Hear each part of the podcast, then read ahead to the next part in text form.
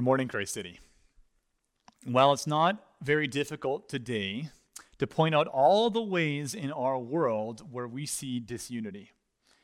All you have to do is have sort of a cursory look at uh, social media, at public or private discourse today, at the news media, and you see incredible disunity and social tension.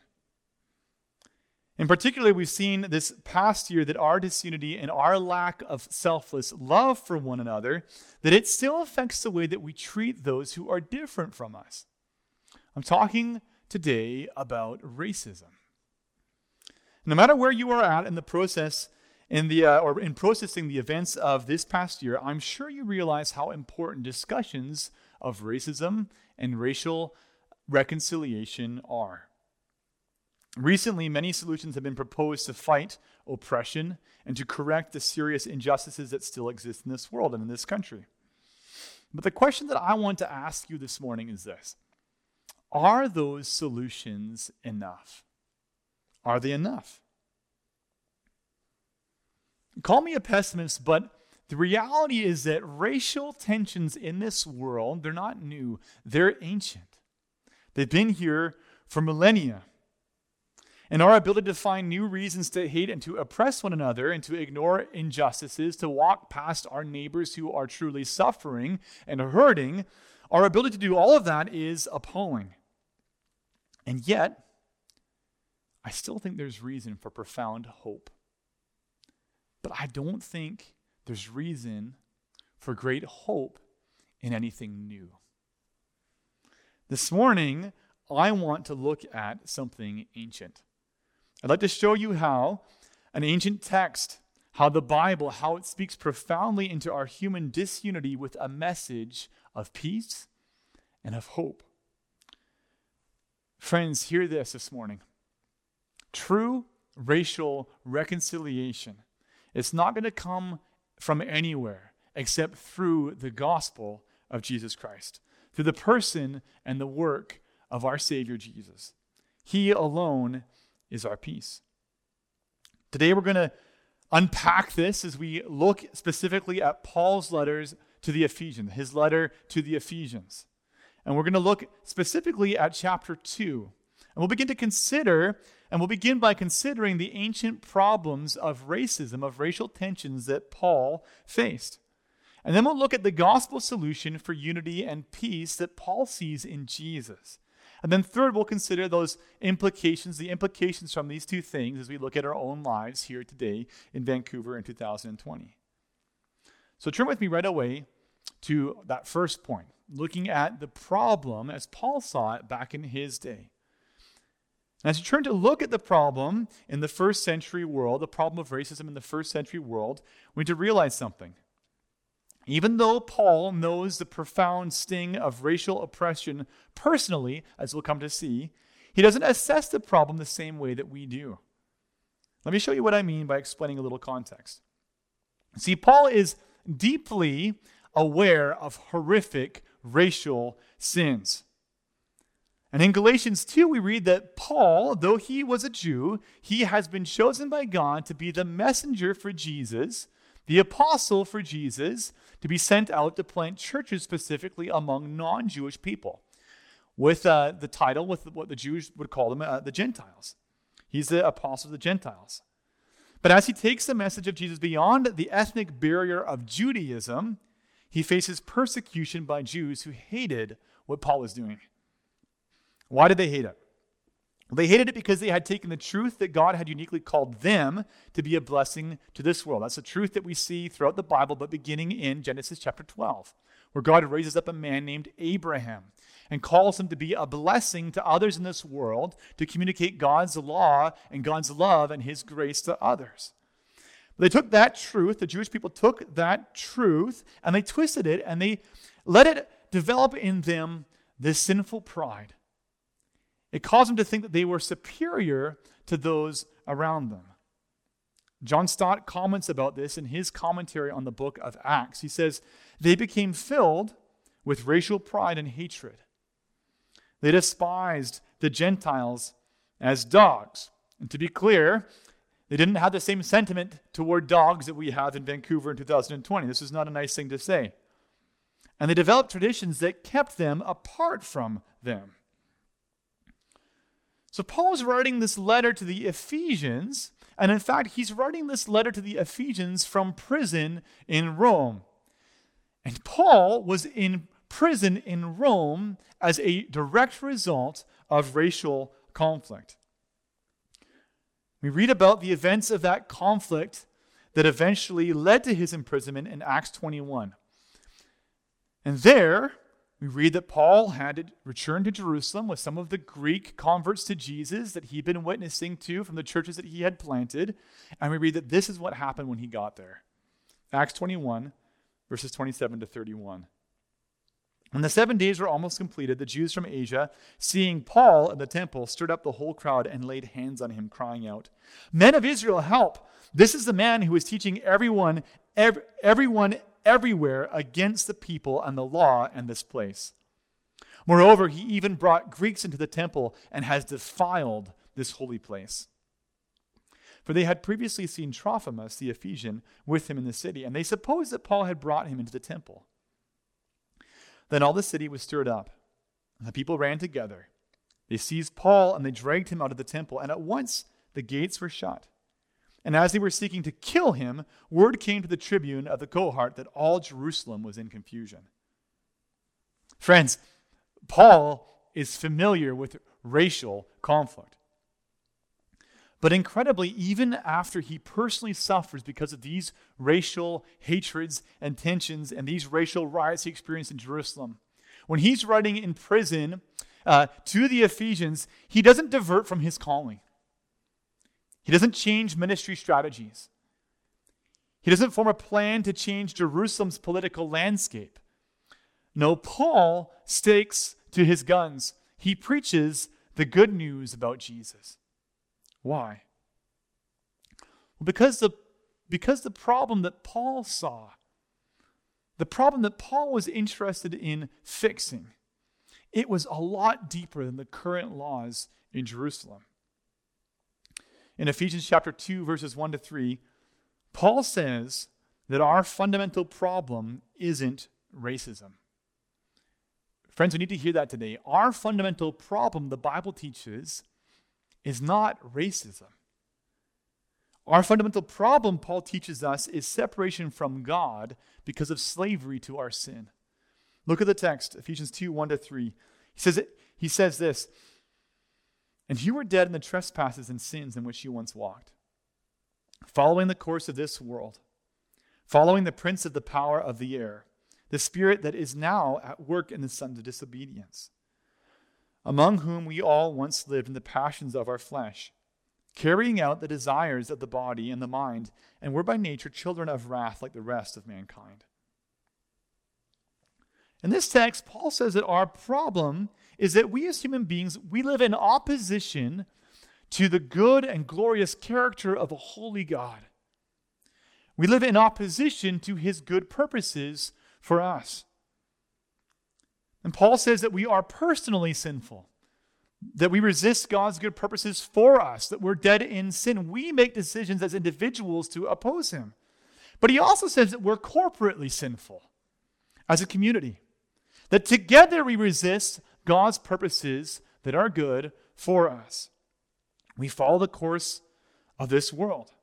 Paul says we live in passionate sin together as we reinforce our sinfulness in this sort of global confirmation bias in the way that we are living. And this sinfulness Paul's writing about, it permeates our societies. It's truly systemic. It's why you get into conflict with the people around you. It's why you resist caring for those who need your love and affection. It's why you withdraw from others in their suffering and in their need rather than move towards them. When we live outside of relationship with God, not worshiping Him, not delighting in Him, not being satisfied in His love, we live following the course of this world in individual and corporate sinfulness. And now, of course, in our lives today, come back to me. In our lives today, in 2020, we see something is wrong in our world. We do see it, don't we? But the reality, I think, is that our sin blinds us. And it blinds us so that we don't acknowledge the full scope of the problem of our sinfulness, as Paul describes it. Friends, in our sin, we want a solution, but we want a superficial solution. We want our disunity to stop. We want the pain of our sinful actions and conflict to end here on earth. But, friends, we don't want to be reconciled to God. We want less turmoil, but our hearts are hard toward love Himself. And as long as we look merely horizontally at the manifestation of our sin and suffering on earth, we will never get to the heart of what we really need.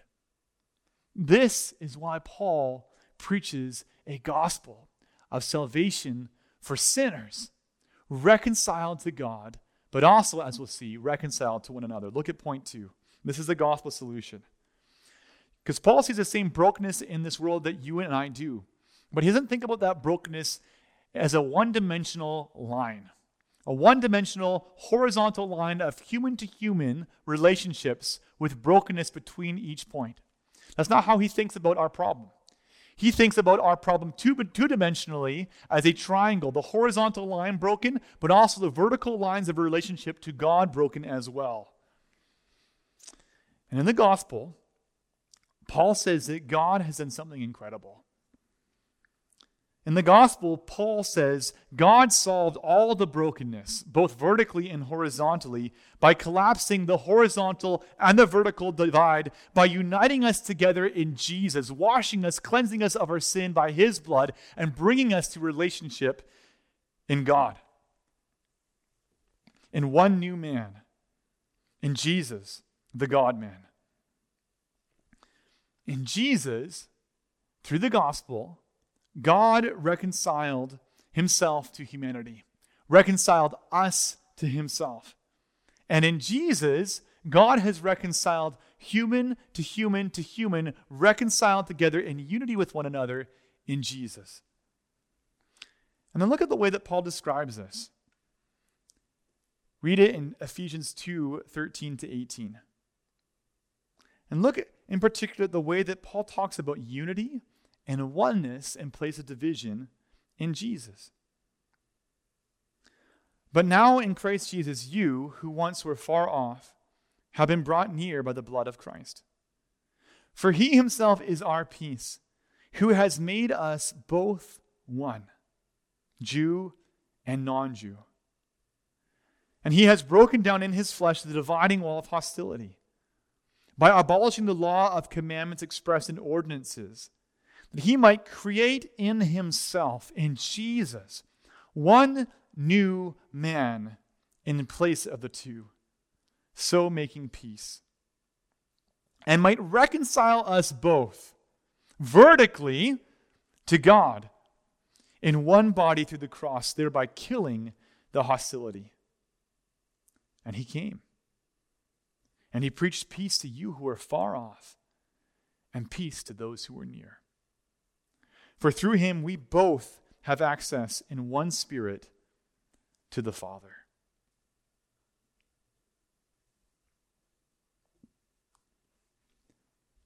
Remember the crowds in Acts 21.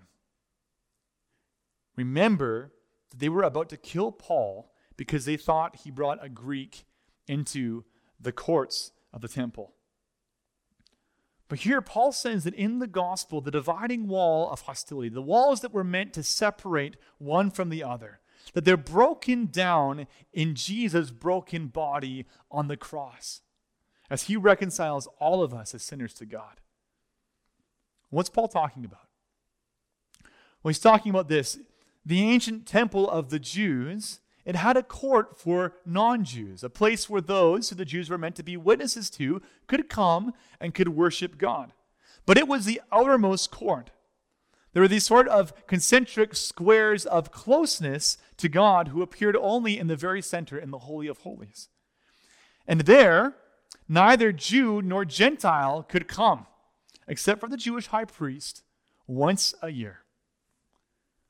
But in the gospel, all the dividing walls the walls separating Jew from Greek, the wall separating Jew and Greek from God because of their sinfulness. In the gospel, all of those walls are removed. As all of our sin together is put on Jesus, and our sin is dealt with and forgiven, we're covered by his blood so that we can be reconciled forever, brought into the presence of a holy God, reconciled to him, welcomed into his home as his children, filled with his Holy Spirit. Paul says he himself, Jesus, is our peace. Notice the strength of Paul's language. He says he's broken down in his flesh the dividing wall of hostility. He's killed the enmity between man and man in his flesh in Jesus. Because of Jesus' physical death and resurrection outside of Jerusalem 2,000 years ago, we who have turned our backs on the God of love and as a result have turned our backs on one another, we can be forgiven, united to God and to one another in love in one new humanity in Jesus. Friends, this means that if we are in Jesus, who we are has changed. It means that we have a new identity in Jesus. It means that for me, is I'm no longer just Brant. I'm no longer just Brant, the Dutch, English, Norwegian. I'm Brant, forgiven and washed clean by the blood of Jesus, reconciled to God because of his unbelievable mercy poured out on me. And you are the same. Whether you are Chinese or Taiwanese or Japanese or Korean or Jewish, whether you are English or French or German or Italian, whether you are Kenyan or South African or Ghanaian or Mozambican, whether Indian or Persian or Filipino, whether First Nations, Mexican, Caribbean, or Brazilian, we are all together united in one body in the new humanity in Jesus Christ, filled with his one spirit Friends, get that for a moment. Think about that. The one Spirit of God doesn't fill us as individuals who are separate, it fills one body, His church, together corporately, with making no ethnic distinction. We are one, beloved equally as children of the one same Father.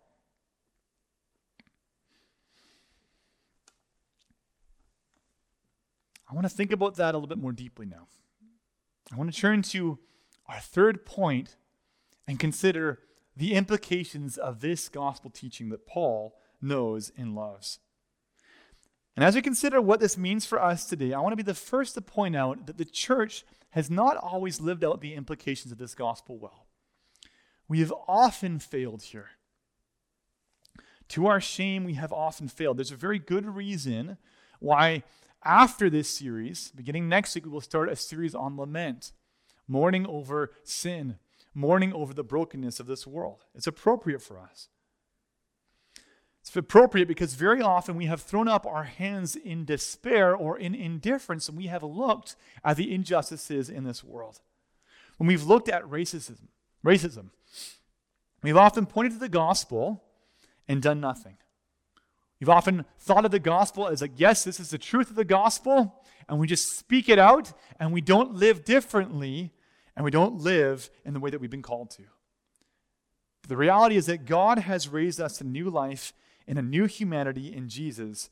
And a new humanity in Jesus doesn't just think differently. No, a new humanity in Jesus is made new in him to live and to love differently in this world as well. So, how does this gospel unity work out in our day to day lives then? Let's look at that together. I have five points. Well, first, it means that we forgive as we have been forgiven. One pastor once gave the illustration that if you went to his house and if you knocked over a lamp in his house and if you broke it, and if he chose to forgive you for breaking his lamp, it wasn't as if nobody pays the cost. No, he takes the cost upon himself. He pays the price to replace his lamp. In the same way, when we forgive in the church, it's the same. It costs us. Forgiveness means not holding on to our bitterness. Forgiveness means not being cold and aloof from others. It means not revisiting the offense in our minds again and again and again and building up resentment towards that other person. It means not holding the offense against the other party any longer. Instead, forgiveness means entrusting the offense to Jesus, who has forgiven us of our sins. Forgiveness costs us. But praise God, in our forgiveness, it's not like we draw uh, debits from our own limited human account of forgiveness and love. No, praise God that in the gospel, the love of God is poured into our finite hearts by the Holy Spirit who He has given us to cause us to be able to forgive others, to pay that debt, to take it upon ourselves because of the great debt that He has paid for us, for our sin, moving us to love even our enemies. So, friends, if you struggle at this point, if there's some deep, deep wrong that you've experienced, that your people have experienced, I want to encourage you to call out on Jesus. His Spirit dwells within you, He will help you to forgive. Second, this gospel of union with Jesus and with one another, it affirms the goodness of God who does not show partiality to anyone or to any ethnicity. What we see in the unifying work of Jesus is a God who does not play favorites.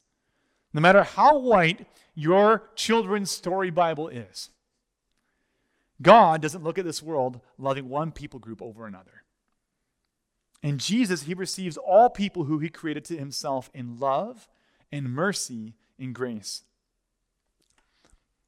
So, when you see someone then who is different from you, but who is made in the image of God, as all humankind are. When you see someone being discriminated against, being treated with indifference, being hated, oppose it, confront it. It's sin. God shows no partiality. God loves the stranger, He loves the foreigner. But as you oppose it, I want to encourage you to speak truth with hope and with grace and with mercy for oppressor and for oppressed alike. Because all of us together are sinners before God in need of the reconciliation and grace that He offers us in Jesus. Third, when you see those who are disadvantaged because of the injustices of this world, love them as Christ has loved you. Sacrifice your comfort as Jesus sacrificed his comfort to come to save you. Move close to that person, their situation, as Jesus moved close to you in your situation. If you have a position or blessings from God that you could use, use your place then in society for the good of others. Use what God has given you to bless those who have less than you have. 2 Corinthians 8, verse 9 says this. It's one of my favorite passages of Scripture, and I think it, it gives us a motivation for this sort of action really well. Paul says, You know the grace of our Lord Jesus Christ, that though he was rich, yet for your sakes he became poor, so that you by his poverty might become rich. Friends, go and do likewise. Fourth, there is a reason why this sermon is the third sermon in this series. There's a reason why it comes after a sermon on mercy and a sermon about love for your neighbor. Because loving our literal neighbors who are different than us, showing them mercy, and showing them love that costs us, it's a profound way to live as God's witnesses on earth in this world that is so full of conflict and this world that is divided by racism. And now I realize that you probably hear that and you realize that it doesn't sound explosive doesn't sound very radical or revolutionary. And for some of you, that's going to bother you, especially when your social media feeds are exploding with new ideas and words that you've never heard before. And you're going to wonder is this gospel message really enough? Is it really effective? Can it really do the work that needs to happen in this world? And I want to challenge you here. Friends, living in relationship with the God who is love and extending that love in mercy and grace towards others as you devote yourself to a specific people and a specific place in this world, that sort of thing has been changing the world for 2,000 years and it's not going to stop now. So keep on going, keep on laboring. You will reap if you do not give up.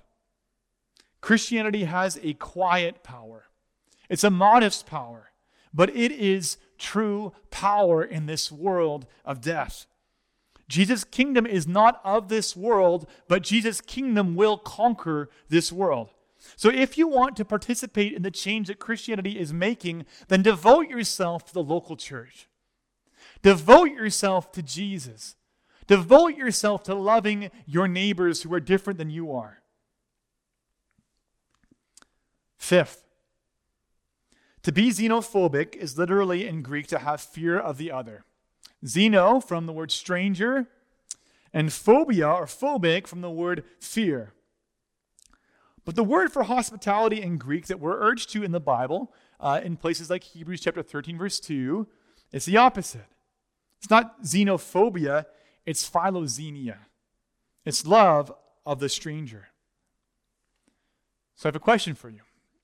Even if you feel in your heart that you aren't xenophobic, are you philoxenic?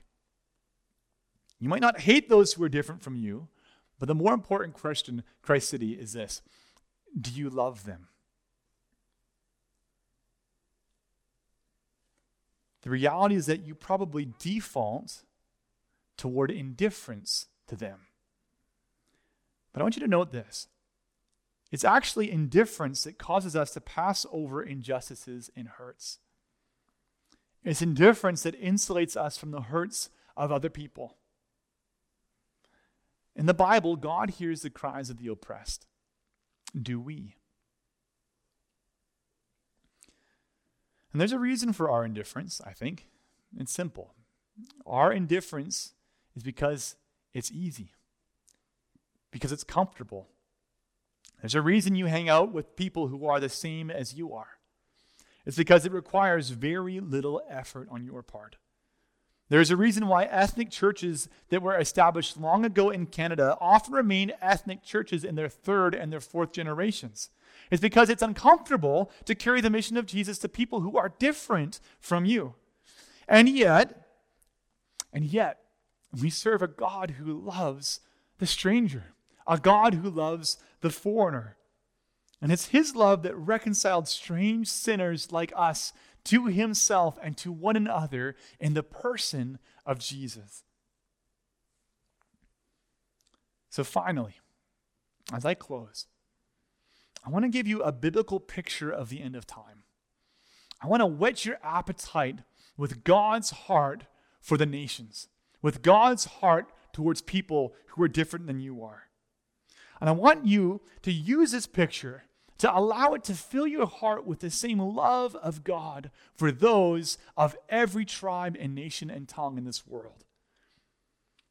Revelation 7, verses 9 to 10 say this After this I looked, and behold, a great multitude that no one could number from every nation, from all tribes and peoples and languages, standing before the throne and before the Lamb clothed in white robes, with palm branches in their hands, and crying out with a loud voice Salvation belongs to our God who sits on the throne and to the Lamb. Let's pray.